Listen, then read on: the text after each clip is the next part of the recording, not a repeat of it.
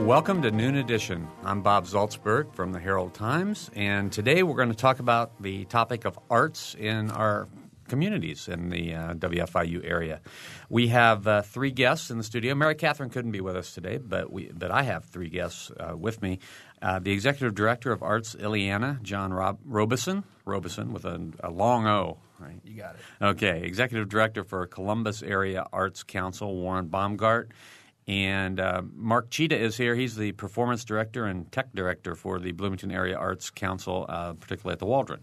Hello. If you have com- questions or comments today, please phone us at 855-0811 or 877-285-9348. Or you can send your email to noon at indiana.edu. And uh, welcome to all of you. John made the long drive over, and so did Warren, and, and Mark just came from down the street. It was a long bike ride, though, getting here.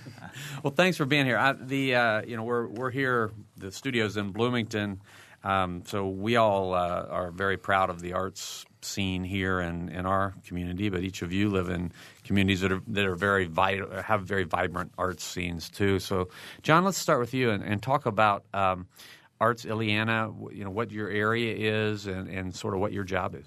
Sure. Uh, we are the Arts Council of the Wabash Valley. Um, we're centered in Terre Haute. We have uh, six surrounding counties uh, in Indiana and two in Illinois, Clark and Edgar County. Mm-hmm. Okay. And Warren?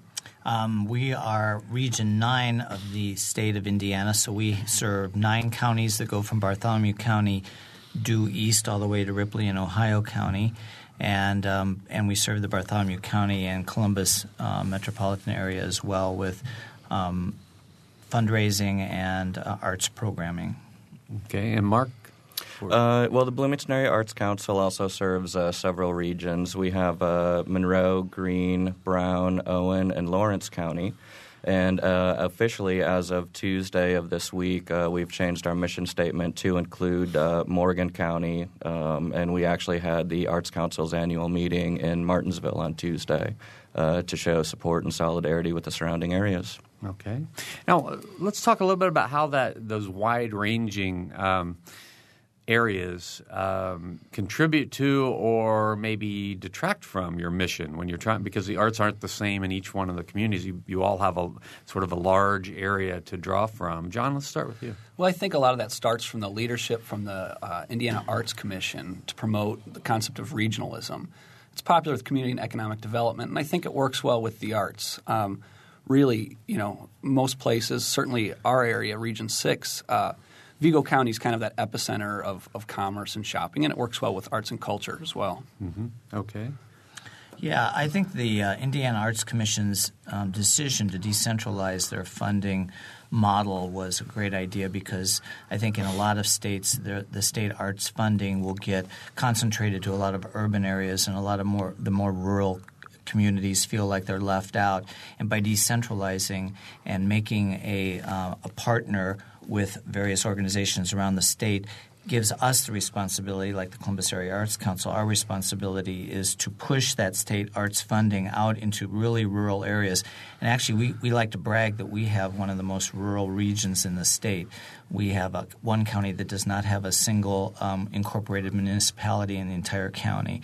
And our job is to get that state arts money out into those communities and make sure that artists and arts organizations and community organizations that do arts and culture can see some of that money and mm-hmm. support their work. Okay. And, and Mark, let, let me direct that a little bit differently. I mean, you've just added Morgan County. So, right. so how do you now spread that pie and spread all your time and everybody else's time at the Arts Council a little bit further?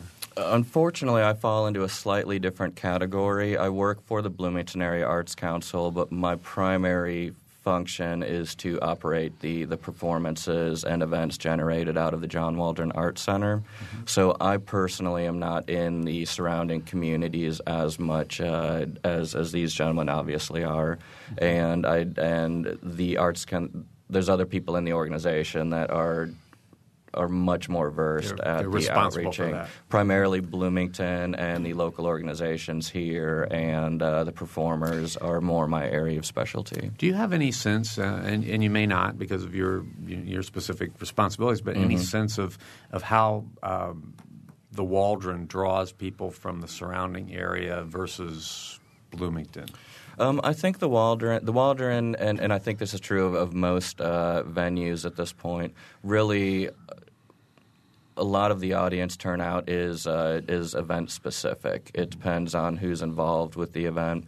I know when there's there's a group interaction uh, theater, Diane Conrad, uh, that will put on performances at the Waldron, and she can draw heavily from Marion County and some of the surrounding because of her sway. Mm-hmm. One of the ways that we're really reaching out is uh, we're happy to announce that Cardinal Stage Company has moved most of their season to the Waldron this year, and they're such a high class organ they're an organization that does such fine uh, attention to detail, outreach through the schools and surrounding communities that by bringing organizations in like that, we're able to get our word out to, to the larger communities and our mailing and medias go out to about 65 news organizations in all of the surrounding counties as opposed to Bloomington specific. We might, might as well mention that Cardinals performing now at the. Uh, they the do. Uh, last Friday, they opened their uh, Diary of production of Diary of Anne Frank, which is a newly reworked adaptation of it. Uh, they've actually had the playwright in town to do some talkbacks with the community. They've done a couple performances solely for uh, middle school and high school students, mm-hmm. and uh, it's been a great success so far. It's wonderful working with them. Mm-hmm. Um, John, let's talk about the Terre Haute and the arts in Terre Haute. What what are some of the strengths that you would point to?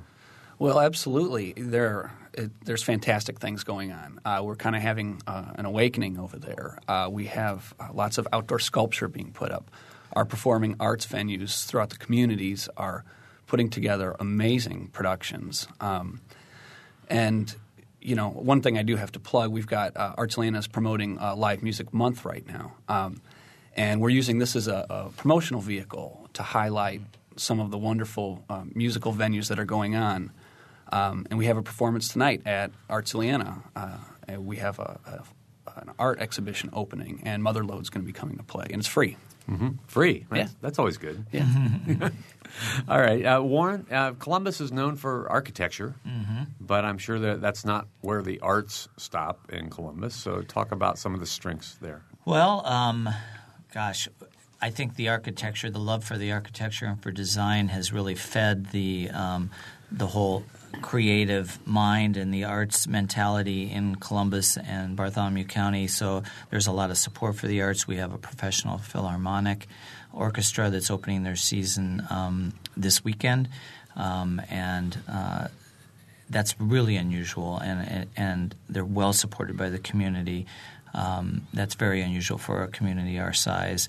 We have a, a, dance studio that does professional professional ballet. They tr- train um, uh, young people to dance classically, and then they bring in professionals in the dance ballet world, classical dance ballet world, to um, coach and teach in their studio. They do the Nutcracker every year that the community looks forward to. Um, we have public art uh, is is very welcomed in our community years ago in the 70s, we brought in a Henry Moore and set it in front of our, our library, and that sculpture has been a beloved symbol of our community for a long time. And I think that kind of fed the whole idea of having large pieces of sculpture around the community. The Arts Council got into um, a three years ago. We got into a program of doing loan work where we, we borrow large pieces of sculpture and have them in town for a couple of years, and then move them out and bring in something new. So we always got kind of a rotating collection of large pieces of public art that we uh, that we enjoy and talk about a lot, as you can imagine. Um, so there's a lot of there's a lot of support in Columbus, and we're very very lucky at the Arts Council to have that kind of support and be in a community where people really value having art around them in their lives. Mm-hmm.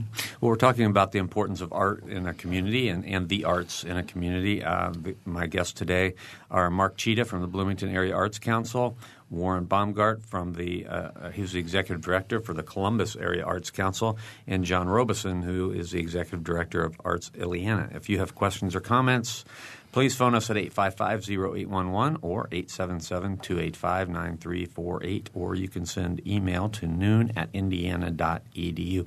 Um, it, it's probably worth worth noting that you know, we're sitting here in Bloomington, and of course Indiana State's in Terre Haute, and you know we don't have university representatives, so a lot of the arts and a lot of art performances that happen in Bloomington um, is sort of unrepresented today because the university doesn't have anybody here and Indiana State doesn't have anybody here. But there is a lot of uh, arts activity outside of the university as well, and that's sort of what we're focused on today. I want to give, give each of you, each each of the three of you, the opportunity to just answer the question. You know, what is art? What is public art? What is art? how how would you describe that? I mean, if somebody, if you're speaking to a Rotary Club and somebody asks you that question, you know, what are you going to say, Mark? Um, uh, you know, I've, I've, been dreading that question a little bit. uh, I come from sorry. Uh, I come from a background that I'm not uh, what I would consider myself an artist. Uh, I've kind of fallen into administrative work uh, with the arts. And as I go back to question why I am doing this, um, and, and primarily why I've, I've kind of paid my dues, as, as most people do in this field for so long, is the fact that it's uh, art to me is a, is an event that brings the community together. It, it's community, as, as we've said a few times, art in the community uh, really uh, artists, the people that go to artistic events, really create a subculture and a community in Bloomington, uh, in in any commun- in any town, and that's what defines Bloomington to me. I've been here almost 20 years at this point. I came here originally for the university. I've tried to leave Bloomington several times, uh, including uh, fishing in Alaska, working in Oregon, and I've always come back to Bloomington, and I've been back about 10 years at this point. Mm-hmm. And it comes down to uh, the people that I know, the relationships that I've had, and it's, it's primarily always been focused around the arts community, a little bit more music oriented uh, up until the last few years. Mm-hmm. And well, let's. I want to stay with you for a minute because the Waldron is one of a couple of uh, major venues in, in Bloomington. Um, the Buskirk Chumley being the other. Um, why don't you describe uh, again your sort of feelings and your um, uh, perspective on, on what the Waldron is and the range of opportunities that there are at the Waldron Arts Center here. Mm-hmm. Uh, the Waldron Arts Center, uh, which is located at Fourth and Walnut down in Bloomington, uh, the first thing that's really striking about the building is it's the old city hall for for the area or for Bloomington. Uh, it used to be the police station, the fire department, the mayor's offices, and the city court, so it has a really nice sense of history. Uh, the Bloomington Area Arts Council moved into that site in 1992. Uh, and it, it features two performance venues, uh, two uh, year two dedicated art galleries, uh, two classrooms, and a kiln to, for teaching traditional arts to the community or making that available and uh, and then of course the organizational the arts council is operated out of that uh, out of the building also and is also operated out of the John Waldron Art Center. And so to me it's just very it's wonderful to have a community uh, venue right downtown uh, close to everything. Uh, working in a community that's doing so much to try to promote the arts with the BEAD initiatives uh, that have been started by the mayor's office, the already active subculture and art scene that has has existed uh, in unison with the university and the town itself. Yeah, and BEAD, we should say, is a Bloomington Entertainment uh, and Arts District. Correct. Okay. Um, Warren, sort of a, a question about Columbus. Um, the venues in Columbus are, I, I know you have several venues, but you also have a big project going on downtown. Is it, how is the arts going to play into the new downtown project? Right. Well, and and we're in transition because we lost the Commons. The Commons is closed and has been demolished and is going to be rebuilt. Um, and the Arts Council managed that space as a public civic performance space and exhibition space. So the Arts Council, our offices were actually in the building. We've had to move to temporary offices in the meantime, and we've become kind of nomadic because as we uh, used to have this space to not only um, manage for the community, but we also had it for our own uh, uh, arts events, arts and cultural events. Now we have to find other alternative sites around town, so we're using parks and rec facilities and other facilities that we can get for um, um, arts, performance arts. Um, but uh, what we look forward to is a great new space, and the space, the community is committed to a civic performance and exhibition space. we want a place that is even better than it ever was for concerts, for performances of all types, for plays and dance concerts and things like that. It's also used for banquets and for fundraisers. We have everything. The Commons used to be used for everything from Pinewood Derby for the Cub Scouts. I mean, it was truly a um, a community space. We miss it greatly, um, but it is only a matter of time before we have a bigger and better space. And the arts are definitely a part of that. We've been consulted all along the line about about sound system and stage sizes and dressing rooms and things like that because they know that that space needs to be really a great space for um, performing arts. Mm-hmm. And um, John, how about in Terre Haute uh, facilities? Well, the universities do play uh, a very large part. Uh, Rose-Hulman, St. Mary's of the Woods, Indiana State University, even Ivy Tech has you know great space. Um, but you know, one of our crown jewels in Terre Haute is the Swope Art Museum. Uh, they have truly a world class art collection of American artwork. So we've got kind of that mix between university spaces and you know community based mm-hmm. spaces. And what? Uh, and I, you know, I. I guess I want to ask both of you, John and, and Warren, about the draw into your communities. Do you see a lot of people who come from, you know, an hour away to participate in arts events Warren? I think we're pretty pretty lucky. I mean, um, uh, we're right off the interstate, so it's easy for people to get to. I think with the gas prices and the economy being what it is, people are looking for um, closer to home uh, opportunities. Um, we definitely market to a regional audience, encouraging people to come to Columbus. We've got great new hotels um, uh, lots of bed and breakfast, a lot of opportunities for people to stay the weekend. For instance, um, not this weekend, but next weekend, we've got a whole collection of things happening starting on Friday and running through Sunday, including um, an open iron pour on Friday night, which is open to the public, which will have music and food and drinks and and uh, is an incredible visual event, and then we go to we have an Americana Music Festival on Saturday. There's a uh, a 15k run that's a certified run that's uh, Saturday morning. Um, Sunday we have Hope Heritage Days, which is a big thing out in, in a little little town in Bartholomew County of Hope. Um, we are we do all of our marketing to a to a um, a wide range of people local uh, uh, in the region who can come into Columbus and choose to come into Columbus and maybe stay for the weekend or um, come by for the whole day or whatever. So we definitely are marketing to that to that group. We don't have a large university. We don't have a lot of facilities. We use our parks and our um, and our um, gr- the great facilities we have that are public facilities and, um, and um, and encourage people to come and discover Columbus. Mm-hmm. And before I let you off the hook on the uh, what is art question, I want okay. to go back to that. So. Darn, I, I don't want to make Mark the only one to answer that.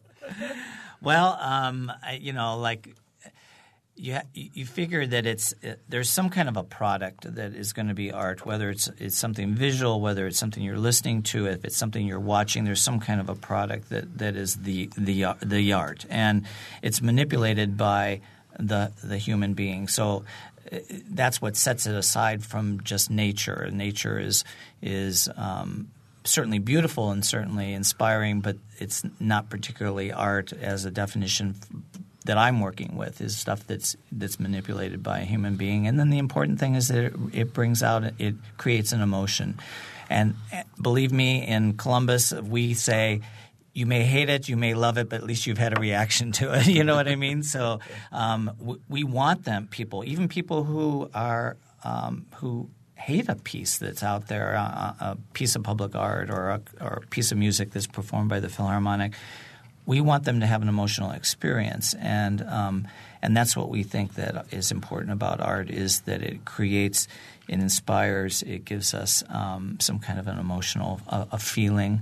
Um, and uh, that's an important part of it. It has an aesthetic that's that's important. Mm-hmm. Okay, John, I think there's something commemorative about art. It's an abstract manifestation of, of things that, that are important to a community.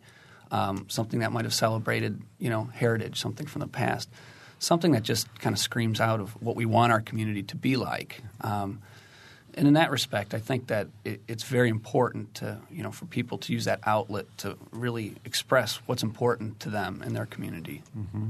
And what's your draw in Terre Haute? Do you have a marketing area that you're trying to attract people to come from? We would like to be. We'd like to. I would like to see more and more people come. You know, we're right off I seventy, um, and you know, if you ask me, there's never enough people because the quality of the performances, the exhibitions, the poetry, it, it's so high. The amount of artists we have in our region is I, am constantly surprised, um, which I would match you know per capita with any you know cultural touchstone in the nation. I mean, really, we have a lot of artists, so I want to get as many people there as possible. Um, but we really are drawing more and more regionally, and I think that you know the economy and gas prices might have something to do with that, where people are choosing not to go, you know, 100 miles right. for something. Yeah.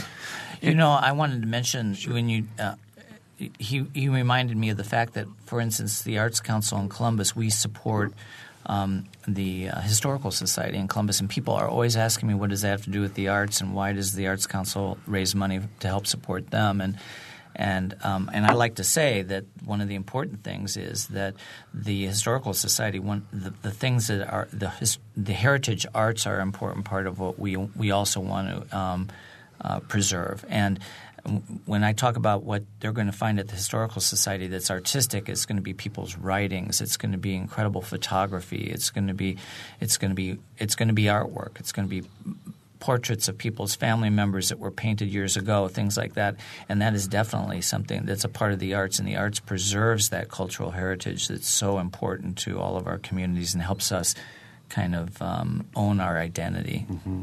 Now, Warren, you mentioned the uh, I believe the the Philharmonic in Columbus mm-hmm. is a professional organization, and and uh, you mentioned one other that's professional. But um, I know in Bloomington, Cardinal Stage actually is a professional stage company, mm-hmm. and Bloomington Symphony Orchestra is a professional orchestra. Um, the Pops may be. I'm not certain about all the. Yeah, I'm not sure of your exact yeah. status. And then there's a lot of volunteers in uh, in Terre Haute. Do you have professional arts organizations? Oh, we have a fantastic Terre Haute Symphony Orchestra. Uh, they're the longest running uh, professional orchestra in in Indiana in the history, and their next performance is uh, a week from Saturday. Um, and you absolutely need to go to artsilliana.org where we've got a listing of all the events coming up if you want more information. But our symphony's incredible. We're going to go to a break in a minute, but I do want to, since uh, John mentioned artsilliana.org, their, their uh, Arts Illiana's website, www.artsilliana.org. Uh, Columbus Area Arts Council's website is www.artsincolumbus.org. And, or artsincolumbus.org, we would say. Bloomington Area Arts Council is www.artlives.org. So um, those are three websites, and we'll try to give them to you again. Uh, again, we're talking about arts in your community and communities all throughout South Central Indiana. Uh, if you have comments or questions, please uh, get on the line 855-0811 or 877-285-9348. Or you can send your email to noon at indiana.edu. You're listening to Noon Edition. We'll be right back.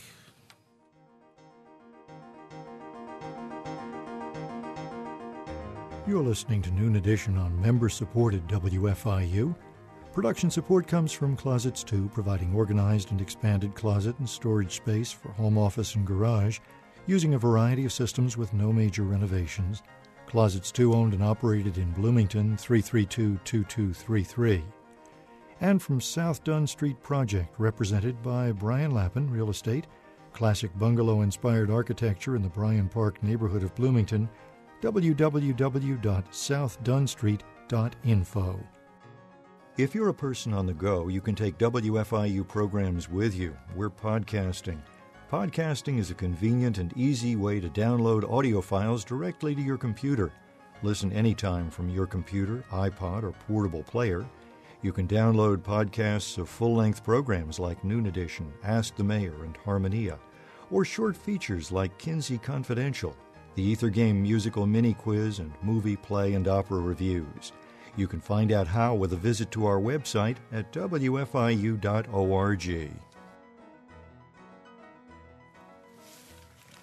Welcome back to Noon Edition. I'm Bob Zaltsberg from the Herald Times.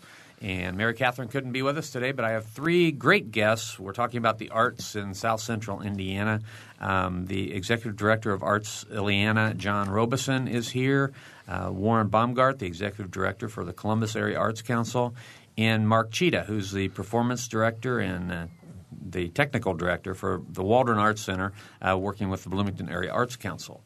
If you have questions or comments, please phone us at 855-0811 or 877-285-9348, or you can send your email to noon at indiana.edu.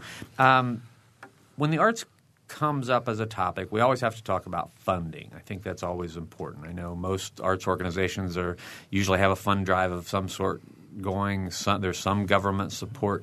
Um, I want to start with uh, with John and talk about you know how Arts Illiana is funded and Okay. whether you know whether you have more money than you can use.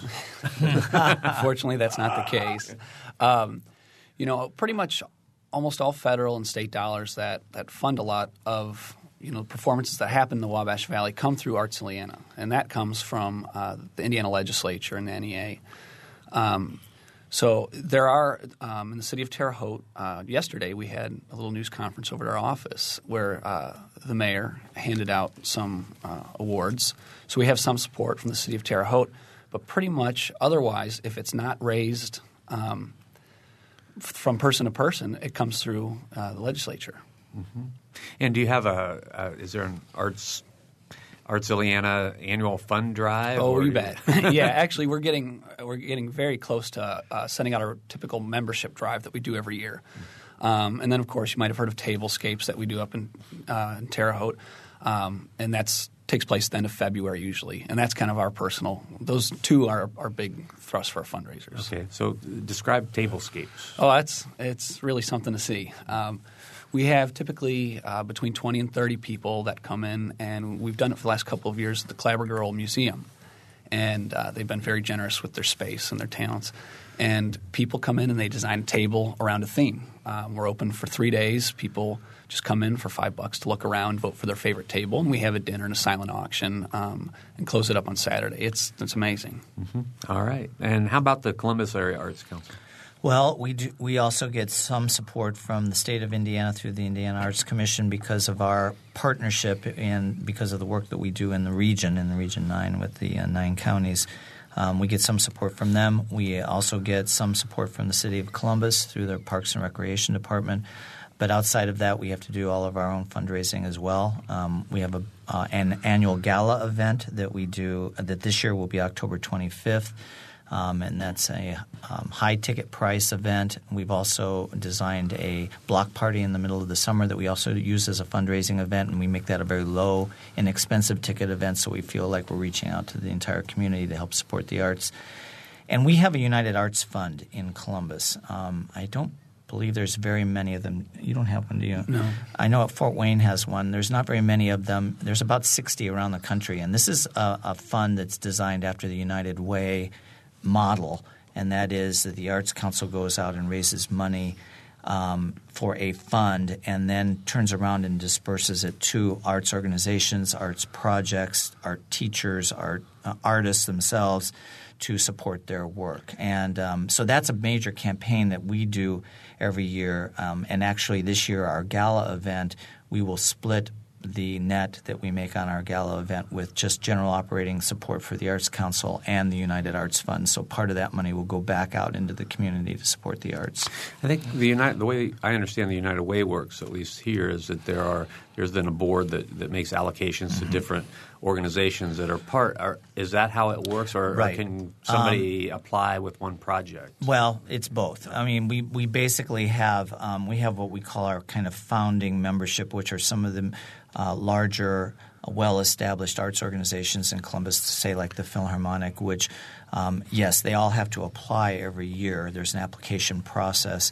We kind of mix that with the application process that they need to do for state funding, and then um, and then there's a panel that reviews their application and decides how much money, based on how much we've raised, is going to be distributed.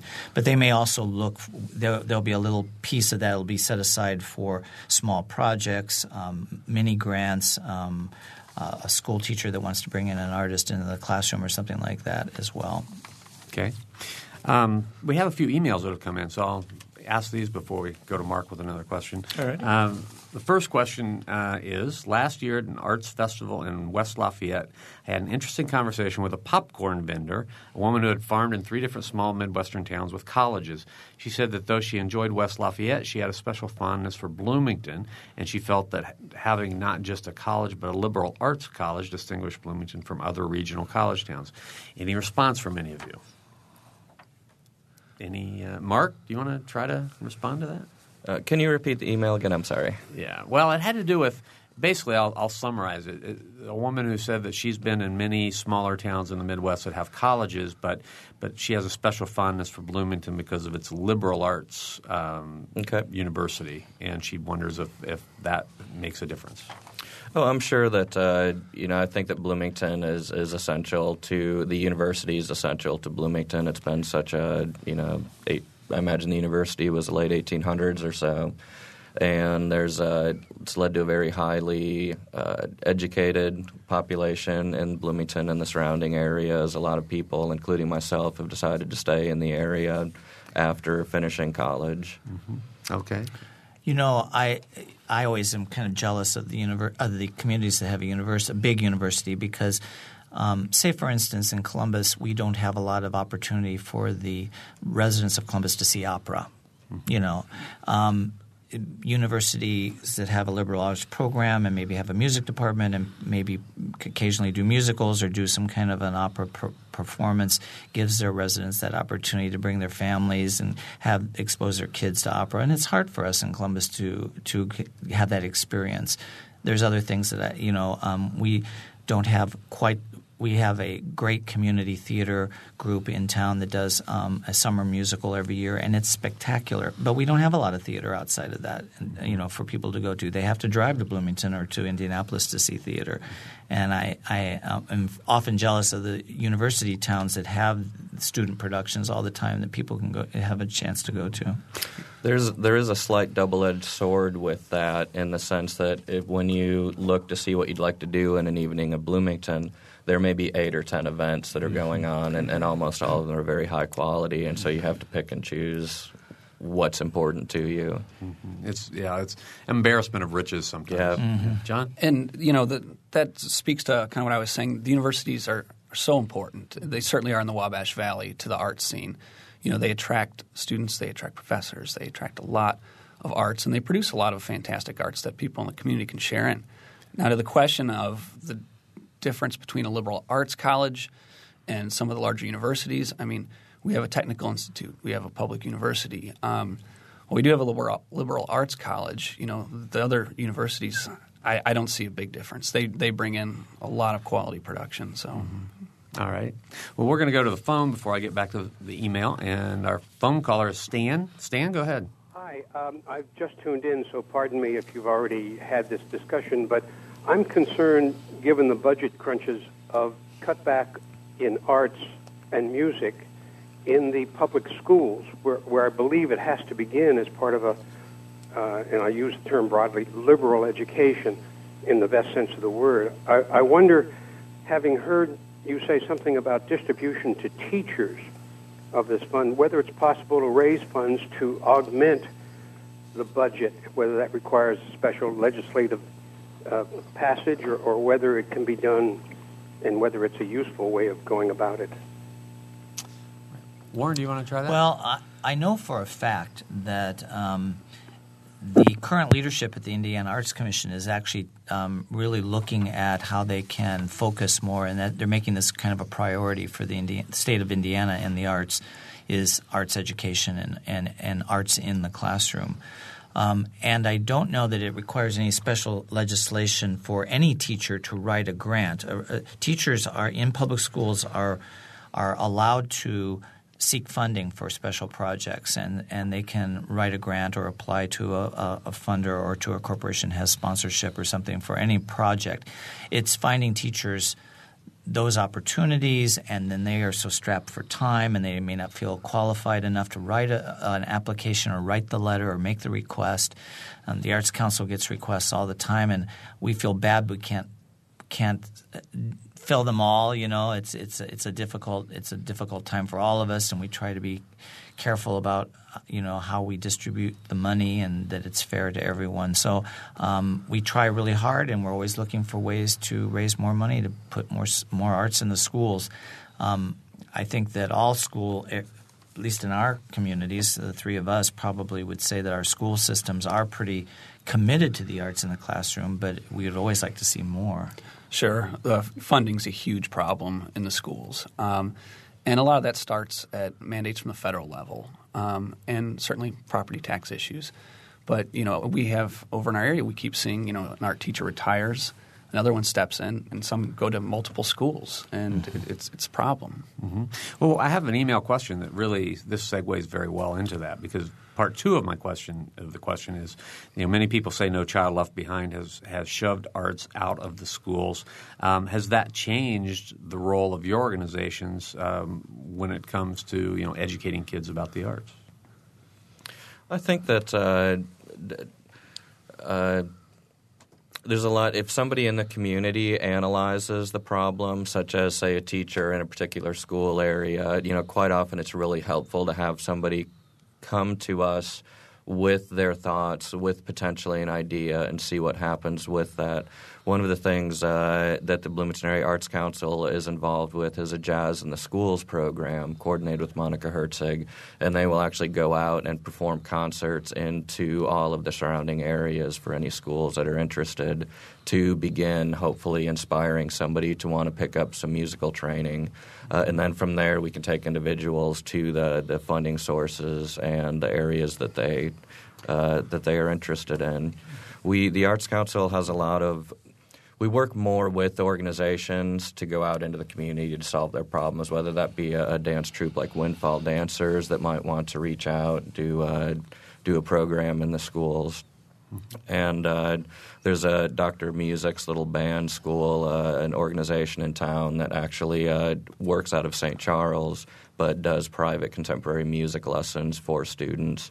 And quite often there is funding if you can if you're interested and, and call, you know, give the arts councils, any of us calls, and we'll put you in touch with appropriate people to start looking for information. It's probably a good time to mention that the IU School of Music, the Kelly or the uh, Jacob School of Music, has um, plans to start a violin program in the first grade at uh, Fairview School. Nice. Put a violin in everybody's hand over there.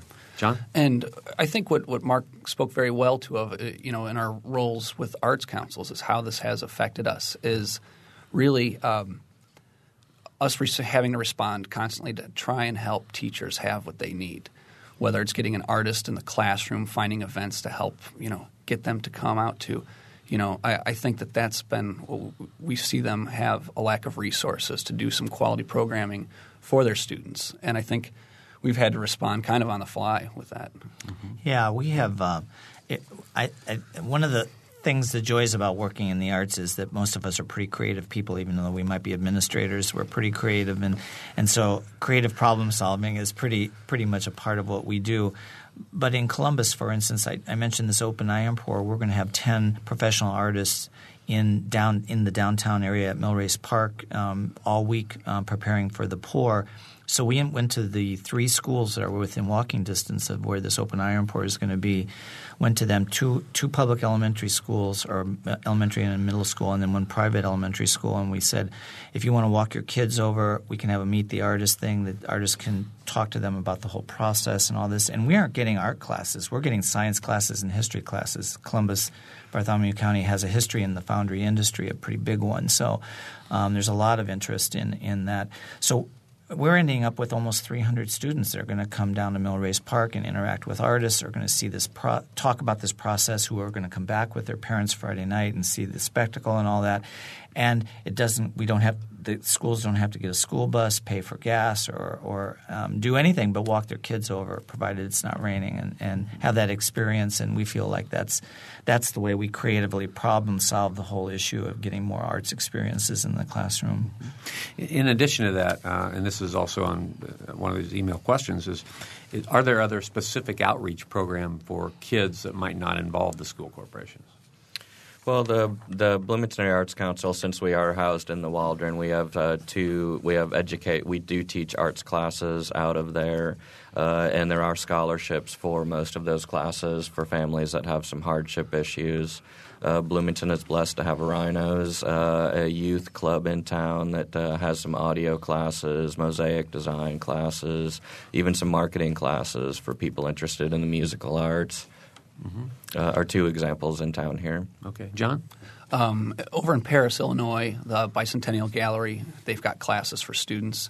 Certainly, the Swope Art Museum has a fantastic summer program that just finished up, and their attendance, you know, at, at all of these, just speaks to the need for more opportunities for students. But I think that's why show the community, community-based organizations responding to that need. Mm-hmm. Yeah, we have uh, the Columbus, Indiana Philharmonic has a violin program in a couple of the elementary schools.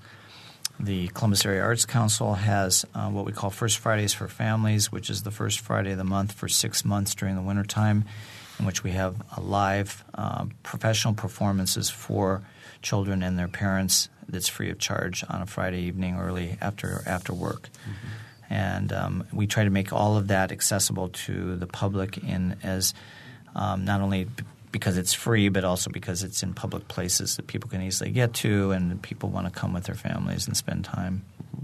We have representatives from uh, arts organizations in Columbus, Terre Haute, and Bloomington uh, with us today. So if you have any questions or comments, please phone us at 855 0811 or 877 285 9348 or send your email to noon at indiana.edu. I want to get quickly to this email because we it's something that we referred to earlier. It says, uh, Would you explain what you mean by a professional orchestra? Is this different than a, from a community orchestra. I assume that professional means players get paid versus unpaid for community orchestras. That's exactly right in Columbus, and we have a um, we also have a community orchestra in which everyone is a volunteer and they are allowed to play because they love to play and um, and they are very popular. They have a, a, a total season and they uh, they um, uh, uh, perform regularly every year. The reason we bring up the professional one is often because it's a much more expensive thing to have a professional orchestra. And when we talk about how well the community of Columbus supports the arts, knowing that they can raise the money and sell the tickets to concerts, you know, 60 musicians who are all getting paid to perform classical music is – I, guess was my example of why why Columbus is um, definitely supports the arts. Mm-hmm. And that's that holds true with Terre Haute as well. We have a Terre Haute community band that's immensely popular, and they do fantastic work. And then we have our professional uh, or- symphony or- Terre Haute Symphony Orchestra, which is its union. Mm-hmm. Mm-hmm. Okay. Um, I, I, fear we may have slightly offended one of our readers because it says first, where is your Brown County representative? It's the official art colony of the Midwest. Uh, so well, of course, uh, Brown County is with the Bloomington Area Arts Council. Uh, I believe they do have a regional office there. And Catherine Pascal, who is our outreach director, is quite often in Brown County working with that organization, working with the artist colony out there. Um, Warren, you and Mark, I mean, Monroe County's on one side and Bartholomew County's on the other side. Terre Haute's a little further afield, but could each of you sort of talk about the importance of Brown County and this area's um, arts and the attraction of people who want to come here. Yeah, we the Columbus works closely, particularly the visitor centers in in Brown County and in Bartholomew County work very closely in marketing because we know it's very easy for people who are coming to Columbus for us to say, you know, while you're here, why don't you just drive another 20 minutes and go into Nashville and enjoy that that, that whole Brown County scene, and vice versa. Um, and I know that there's been a lot of talk. Um, really recently about kind of creating a trail. Now, when we talk about trail, we're also, we're talking about driving, not not hiking, but a um, an arts and cultural trail between Columbus. Nashville and Bloomington because it's such an easy drive. It's a beautiful drive, and there's so much to see along the way. And there would be a lot of promotion around the, around those three um, venues being so close and having so much to offer. Mm-hmm. Yeah, I agree completely. The the talent that Brown County has to offer, the beauty of the landscape, uh, the the fall foliage, the amount of people it brings through this area would be very remiss to not talk about them. The the institutions such as the Brown County Playhouse, which is partnered up with Indiana University for a season there. Uh, some of my favorite events actually take place in Bean Blossom every year mm-hmm. with the uh, with the Bill Monroe Bluegrass Festivals, the Uncle Pen Blues Days. Uh, I'm out there probably twice, three times a year just to, to Bean Blossom. And I, and I, don't know if this is true in, in Terre Haute, John, but you can certainly enlighten us. Mm-hmm. If there's an art festival in like the Fourth Street Festival, uh, Fourth Street art shows in, in, Bloomington, there usually are several artists who are from Brown County that wind up uh, in those juried shows. So. Sure. Uh, the 27th and 28th of this month, week from Saturday, is uh, the Crossroads Arts Fest at the Terre Haute Street Fair and that's going to be uh, in downtown Terre Haute in front of the Hulman Center Plaza across from Clabber Girl. Mm-hmm. More than likely, there'll be a Brown County artist there. Mm-hmm. second part of this uh, email says Second, uh, Columbus has many venues for performing arts. Will there be venues for visual arts other than large outdoor sculptures? I'd like to see more opportunities for photographers, painters, textile artists, etc. That's a great comment because um, we lost uh, two galleries when the Commons came down. A small uh, community gallery and then um, our Columbus Museum of Art and Design. Um, they the, lost their facility. The uh, organization is still vibrant and working on their board is meeting regularly to um, make their plans for reopening a new facility and wh- what what exactly it'll be and where it'll be and what it'll look like is yet to be announced. But um, uh, they're they're definitely behind the scenes figuring out what their what their future will look like. Um, and I, I agree. Um, the Arts Council, we even manage a very small little gallery space in Hotel Indigo because they were interested in having ongoing um, uh, regional artist um, exhibit in a public space, and uh, we were happy to help them with that and, and, and re, you know jury the artists and, and and uh, hang the exhibits and advertise them and stuff like that. But it's true. Um, I think that Columbus could use some more public gallery space, and it is a, um, a tough thing. One of the things, one of the reasons why we did public art is because I believe it's a lot harder to get the public, at least um, particularly in Columbus, if they want to drive, if they have to, if they want to go to the Indianapolis Museum of Art, it's a, a major trip, and um, what we find is that a lot of the community is not interested in going to destination art exhibit kind of thing. So we said, okay, well, we're going to put art out there where you're going to drive by it on your way to work. You're going to have a passive experience, but it's going to be there and you're going to react to it. And, and, you know, and if you want to come back and spend more time with that piece, that's great. It's there for you. And it's a way to kind of say that our gallery is out in our community and it's our chance to see that. But I totally agree um, as far as like 2D art and a lot of, and, and things like that. We are always looking for new ways to um, exhibit that in Columbus. It's probably a good time to ask each of you about uh, what you see as, as the needs of your organizations or communities in terms of, of really building the arts um, in your in your towns. John, uh, I think getting people that might not be that might not consider themselves arts patrons to come out and explore some of these, and the, def, the the very real impact that that can have. So you know, audience development is certainly something of an issue, and getting some of those younger people to arts events is something that we're looking at addressing. Okay, how do, how do you do that? How, you know, arts well, de- art, audience development is always a tricky thing. Well, mm-hmm. when you're out there in the community, you know, you're working with tons of different people for tons of different events, and a lot of them necessarily wouldn't be arts patrons.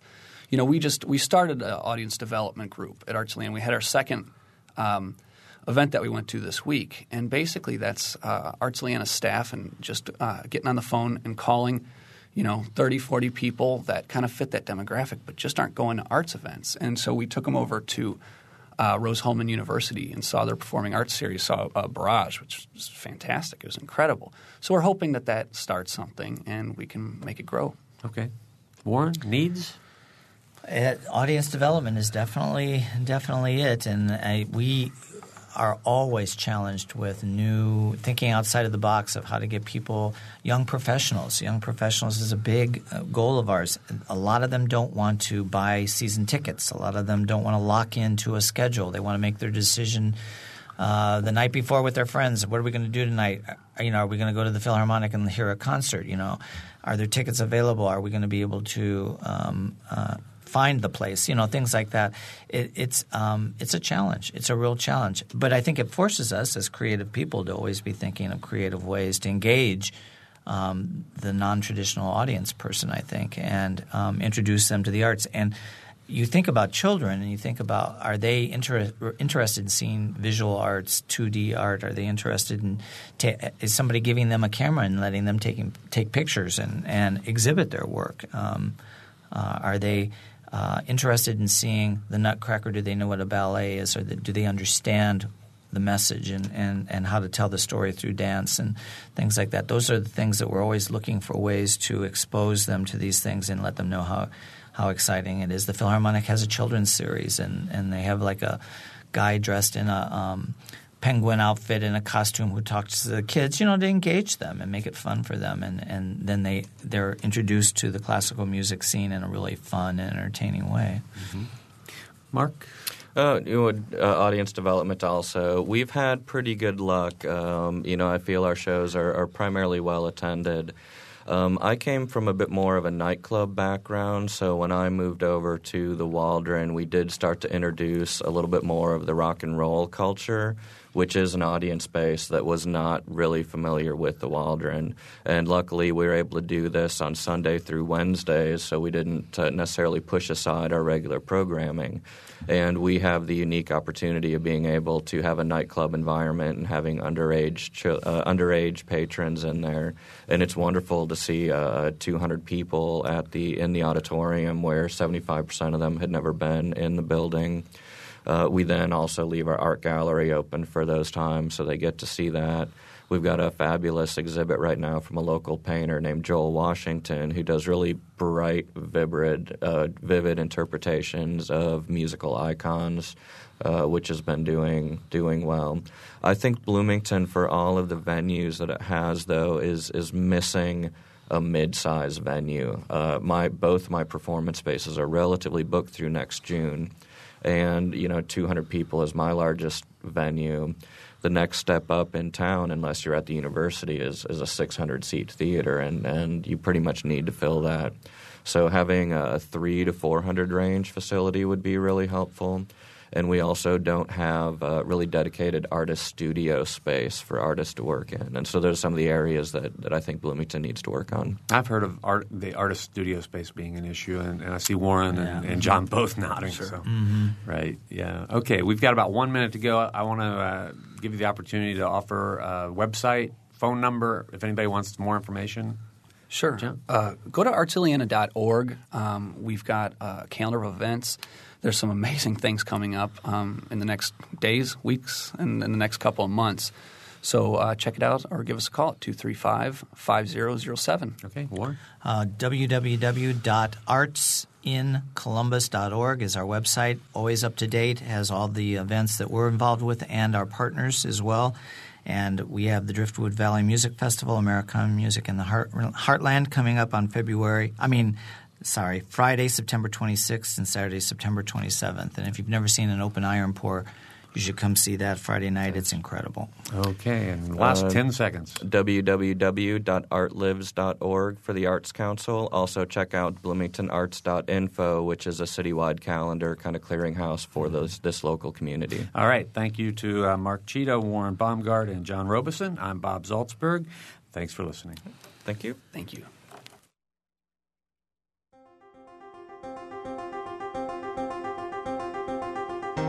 Noon Edition is a production of WFIU and the Herald Times.